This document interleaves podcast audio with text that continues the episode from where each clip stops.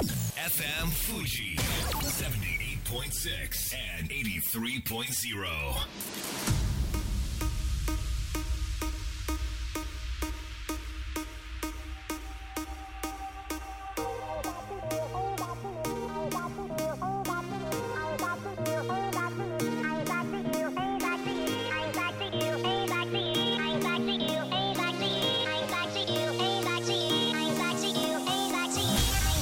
月曜夜のひとときいかがお過ごしでしょうかこの番組「みんなのラジオは」自分の故郷を盛り上げたい誰かの役に立ちたいぜひ知ってほしい聞いてほしいそんなたくさんの思いを発信していく番組です本日で第277回の放送東京代々木のスタジオビビットより生放送でお届けしてまいります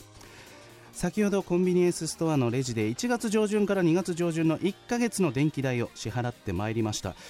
4万3000円でしたえっていう感じだったんですよねいつもだいたい2万いくらだったよなと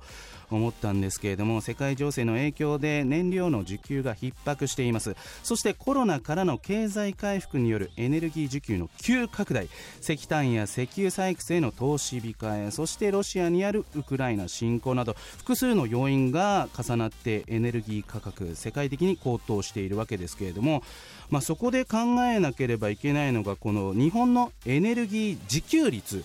他国に頼らないで自分の国でどれだけエネルギーが作れるの賄えるのという意味なんですけれどもなんと全体のたった11.8%残りの88.2%は輸入に頼っているそうですここも考えながら外交していかなければならないわけですねちなみにエネルギーのこの消費率どれだけ電気を使っているかランキングなんですけれどもこれね中国アメリカインドロシアに次いで世界第5位だそうです日本めちゃめちゃ電気使ってますよだって上の中国アメリカインドロシアこの4つは国土でかいじゃないですかそれに対して日本はものすごく小さいのに日本人がどれだけ電気を消費しているかということがわかるわけです果たしてこの電気量を少しの原発と再生可能エネルギーだけでやっていけるのかそういう観点でも日々のニュースチェックしていきたいなと感じましたこんばんは DJ 西川俊也ですさあ番組の進行はもうお一方どうも22万人から選ばれたベストカラーゲニスト有野育ですよろしくお願い申し上げますよろしくお願い申し上げますいや値上がりねねえあの食品で言うと、うん卵も最近めっちゃ値上がりしてるんですよすごくニュースになってますねはい前まではうん100円ちょっとだったんですけど、はい今300円弱になっててもうあー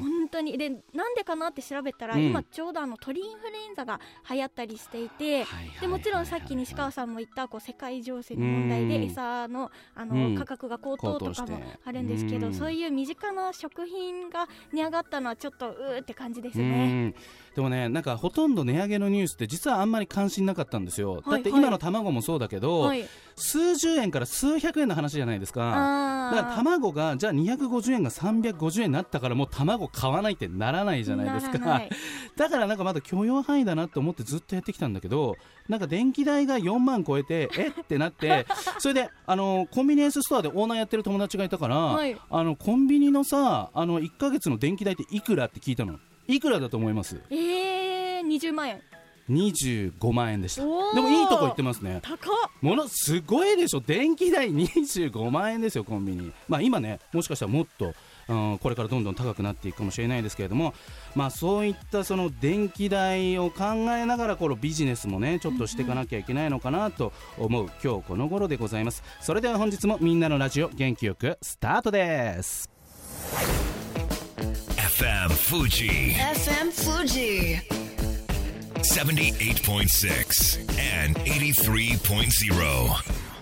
この番組は株式会社フレイマプレフィックスネットショップリオリオ一般社団法人 AB ラボ共同司法書士事務所の提供でお送りしますそれでは前半はこちらのコーナーです柴田法務会計事務所プレゼンツ Go for it 思いを成し遂げるために全力を尽くしているそんな素敵な方をゲストにお招きし応援していきます、はい、ご登場いただきましょう株式会社ネームレス代表取締役金田隼人さんですよろしくお願いします、よろしくお願いします。えーでは金田さん簡単に自己紹介をお願いいたしますはい、えー株式会社ネームレスの金田と申します。プロデュースシンキングというプロデューサー人材育成のうん研修、そして、えー事業開発の伴走支援をしている会社を経営しておりますよろしくお願いしますあの金田さんはね、はいい、あのいろいろな会社の取締役もやって、はい自分の会社の代表もやっておーさらにね埼玉県深谷市で政策アドバイザーもされてるんですよええ勝手にじゃないですよすごいちゃんとあはのい市から頼まれ て、は勝い手にやってる人もいますけれどもおねーあのー深谷市の政策アドバイザーこれどんなお仕事なんですか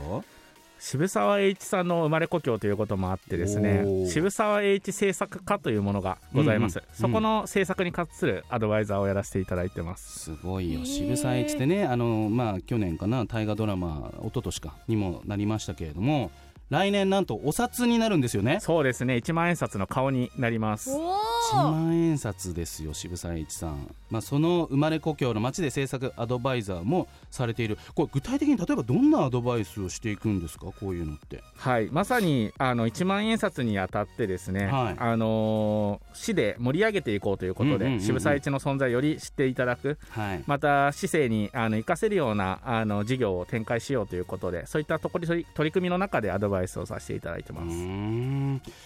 あのー結構金融街とか、まあ、茅場町とか兜町とか日本橋方面に行くと結構渋沢栄一さんの銅像とかうん渋沢シティプレイスっていうね、あのーその渋沢さんの名残のある建物とかたくさんあったりして、へ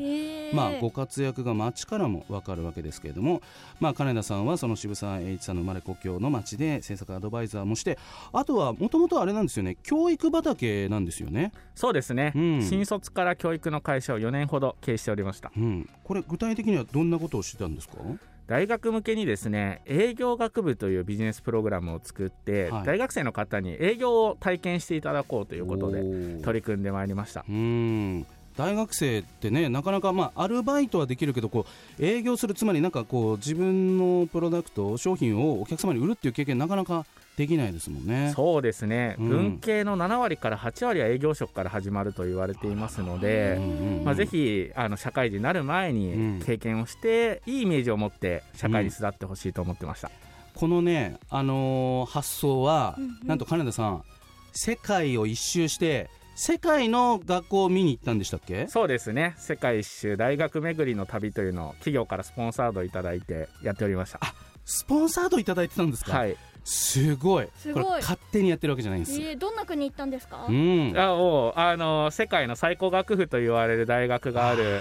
あのアジア、えーヨーロッパアメリカ中心に行きました、えだケンブリッジとかオックスフォードとおっしゃるか通りです北京大学とかその有名なね、まさにですあのはい東大より ランなんか上とされているようなところもはいおーやっぱそれぞれの国学校によっていろいろこの教育プログラムって全然違いますかそうですねやはりまず学生の目的意識が明確であるというところが大きい衝撃でしたうん、まあ、その経験を持ってその日本の大学生にこのサービスとしてこの営業の経験をさせたそんな金田様ここまでね聞いたら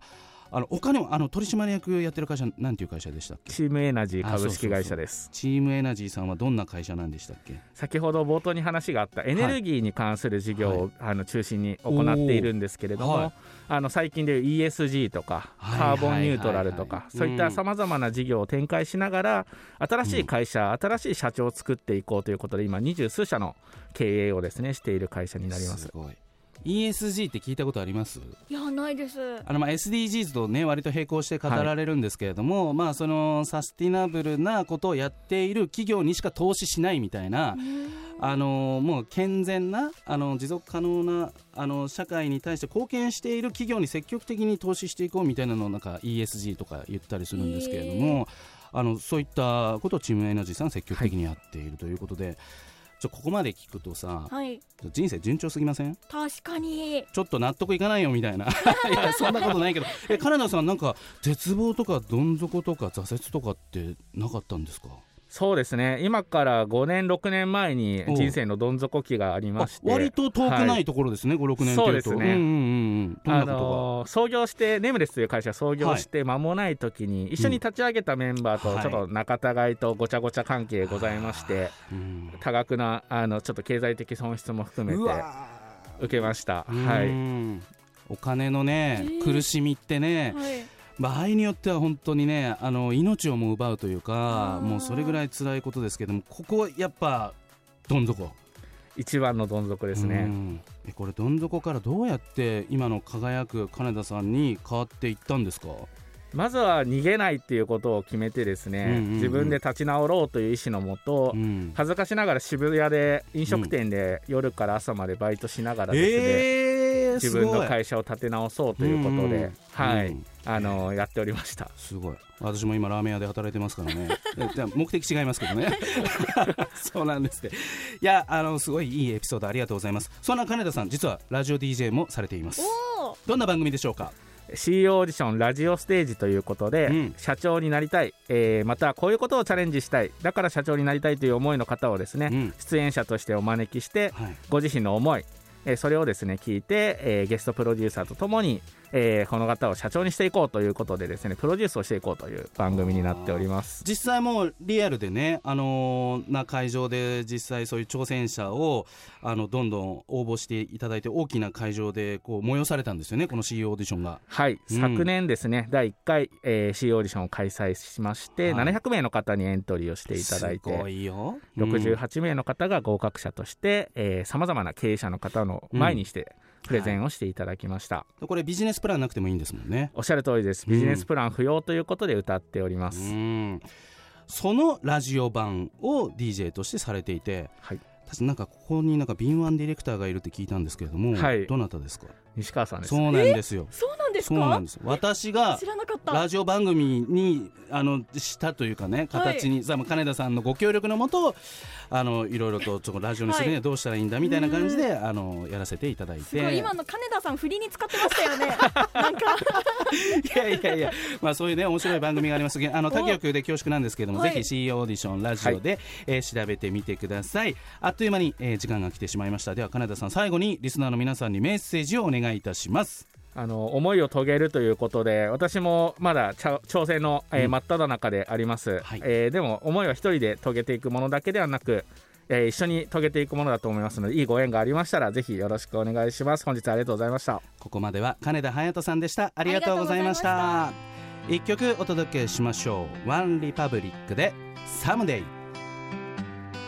Some days I'm treading the water and feel like FM Fuji. FM Fuji. 78.6 and 83.0. さあみんなのラジオ改めまして私西川俊也と有野育でお届けしております後半はこちらのコーナーです体の専門家呼んじゃいマンデーこのコーナーでは体にまつわる疑問質問に体の専門家が答えていきますご登場いただきましょうバレエな山下優也さんですよろしくお願いします、よろしくお願いします。えー、山下さん、はい2月もあっという間に下旬ですけれども、、はいいかがお過ごしでしょうかはい、あのー前回ね、うちの新入職員をうんうんね、うん江口ってのを呼んだんですけども、はいはいいはいやっと業務が落ち着いてきまして、ちょあーっとずよつかちったょっとずつ育ってきてくれてるのいで、やー嬉しいですねはい、外部活動がだいぶできるようになってきました。はそれい、でねこの代々木にも足を運んでいただいてありがとうございます、はい、さあ今月はどんな方を呼んでくれたんでしょうかはい、えー私と同じ理学療法士でありながら、うんえーかなり凄腕、そして何より面白い、うんえー起業家の方の方を呼んでまいりましわたか。りました、久保聡樹さんよろしくお願いしますよろしくお願いいたします。えー久保さんでは自己紹介簡単にお願いいたしますあ私、久保聡樹と申します、はいえー福岡出身の29歳で、うん今、サウナとトリートメントのお店と、足を専門とする治療のお店、インソール作ったりとか、そんなことやってます。よろしくお願いします。さらっとね言っていただきましたけれども、はいゆきちゃんはい「整い神楽坂」はいホームページご覧になりましたあか見ましたなんかめっちゃおしゃれでしためちゃめちゃおしゃれな施設を29歳の久保さんがオーナーとしてそうですねねそうですねはい運営されてらっしゃる東京カレンダーにも取材されたんですよね。そうですね。ね、もうかの有名な雑誌ですけれども、はい、嬉しい。発売が明日なんですよ、ね。嘘だろみたいな話なんでいやこーれびっくりし聞まいしたたらねすもう明ご日いゲッですよ。トするあしりがかとうございます。明本当に日の東京カレンダーに「整い神楽坂」が載っていると、はい、乗ってますね。どんな特徴を持った施設なんでしょうかあこの整え神楽坂は、うんサウナをちょっとこう趣味でやるサウナではなくて、はいまあ、それも全然結構なんですけうんうど、んちょっと向こう側の,、うんあの健康をより重視した部分を研ぎ澄ました、うんそんなサウナになってますね、うんでトリートメントも上手に受けることができて体はのい痛みをしっかり取ると、いうところまでとだから普通サウナだったらそのサウナ施設入って水風呂入ってみたいな流れじゃないですか、はいはいはいなその他に何かがあるということなんですか、まあ、あの水風呂入って、うんでちょっと休憩もするそのはい過程で、まあ、あの自律神経がとうこうん整うっていうのが、まあ、一番の、まあ、サウナの良いところなんですけど、うんまあ、日頃イライラしたりとかして、うんあの交感神経って呼ばれる、はいまあ、オンにあった状態がちょっと続いて体がこう辛いっていう方が、うんその後あのトリートメントですね、うん施術を受けることで、うんこう体のこう凝り固まった部分をさらにうん柔らかくすると。でいきなりこう触っても結構硬いんですよ人の体って、はいでサウナで一回ほぐれてもらってから触るとか、あーそうあるいはこうかさら先にもう体触っておいてうん硬い場所を少し除去して、うんでそこにこう血が流れ込んでくれるようにサウナ入ってもらうとかあ入り方もいろいろー指な導しるまほすどいろいろあるんですね、そうなんですもうちょっと経営者目線で見ると、はいこのなんかサウナって設備投資すっごいかかる気がするんですけもうどすごいですよ、すごいですよね はい、それをこう29歳の久保さんが実現しちゃうってこれ本当すごいなって思うんですけまあもういろどんな人に助けられて先輩方にですね本当にそう思いを伝えていくっていうもこうとそうなんですねただただもうこういうのやりたいこういうのが必要だよ世の中に、っていうのをもうとにかく伝えて回るそればっかりですねあじゃあもうこれ相当伝えまくったってことですよね伝えましたね、まあ、でももううん答えてくれる方っていうのはやっぱ決まってるんうですんよでその1人2人の方って1人の方っていうかね、まはいあ、その方が答えてくださったらもうそれであーなんとかなるものなのでなるほどなるほど、あのオープンしたのがいつでしたっけえー、とサウナの方は12月の末のクリスマスちょっと終わったあたりだったので、まだだからもう2ヶ月経つか経たないかというぼちぼち経つかなってうん、ところですよね、そしてなんともう1件はい、開業したする予定のところをぜひご紹介くださいこちらは、まあ、い四谷の方にオープンするんですけど、こうはい足の専門治療う院んですね、まあ、はいここもスタッフ一応全員理学療法士と柔道整復師の、まあ、ライセンスを持ってる人間のみで今のところ構成されてまして、うんはい、これは予定ですすね、ごはいい、いやこれは、えー、とオープンがオープンが実は昨日だったんです よこれこのこのタイミングの良さ ねがいやー完ね璧なタイミングでお越しいただきました昨日今 日やってどうですか、お店4つあーもうたくさんの方来ていただいたんですけど、うんあのお花とか植物もいただあーいてそうですよでねあのいろいろこうあの、足りないところだったりとかやりながらねあれがないうんうんそうそうスタッフ間であれが足りなかったあれがないよ、うんタオルが一枚足りなかったじゃないですけど棚があった方がいいねとか、うん時計が見えないとか、あーいろんなちっちゃいオペレーションのはいそうですね、うんあの微調整をはいする日でしたね、今日は。改善がいろいろそう見られたとまさにそうですねいうところなんですねでもこの理学療法士としてスタートしたキャリアなんですよねそうですね、まあ、私、柔道整復師っていうもう一つ医ー療系の国家資格があるんうでんすけどそっちも持ってまして、うんこっちはまあ整骨院のだから開業資格なるほど普通にはいやって一般的にはその病院か何かに帰うんう属ん所属してはいそこの患者さんのメンテナンスをするっていうのが一般的な働き方でいいんですそうかですねね一般的にはまさにそうですね、うんみんな就職はそうやってするはい感じですね、最初はそういうキャリアあもちろん私もそうでした、まあはいでももう、あのー学生時代にすでに、うん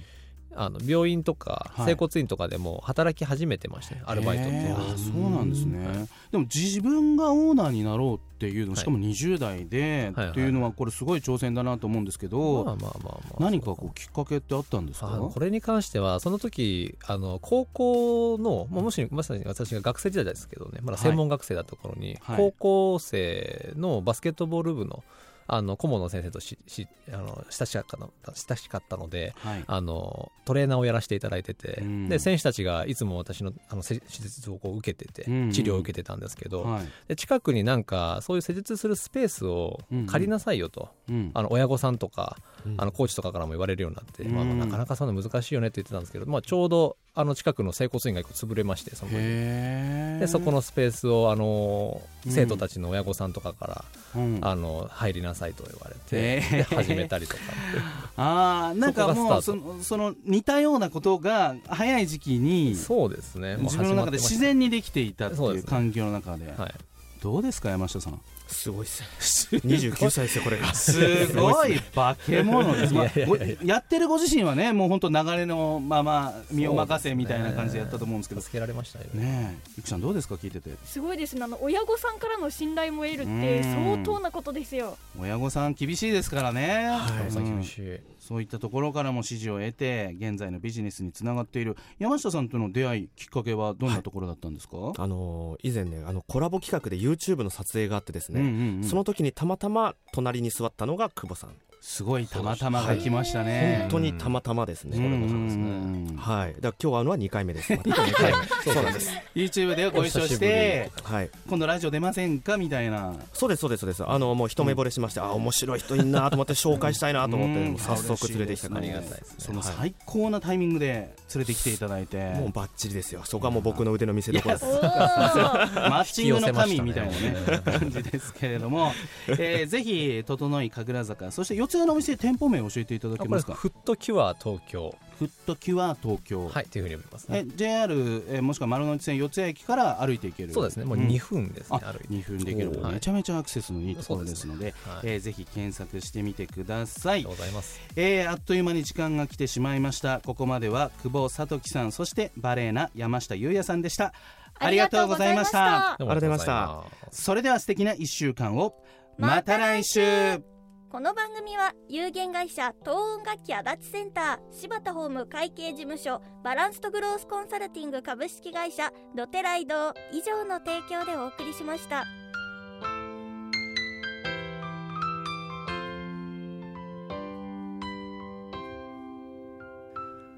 最後だと分かったでも言いたかった君が好きだとその後のように浮かぶ思い出に涙流した健やかなる時も心やめる時も励ましてくれたしいつだって味方でいてくれた勘違いした僕はそんな状況に甘えいつまでもこんな時が続くものだと過信して全力で君を愛さなかった大事なものを失って初めて気づかされた自分の愚かさ取り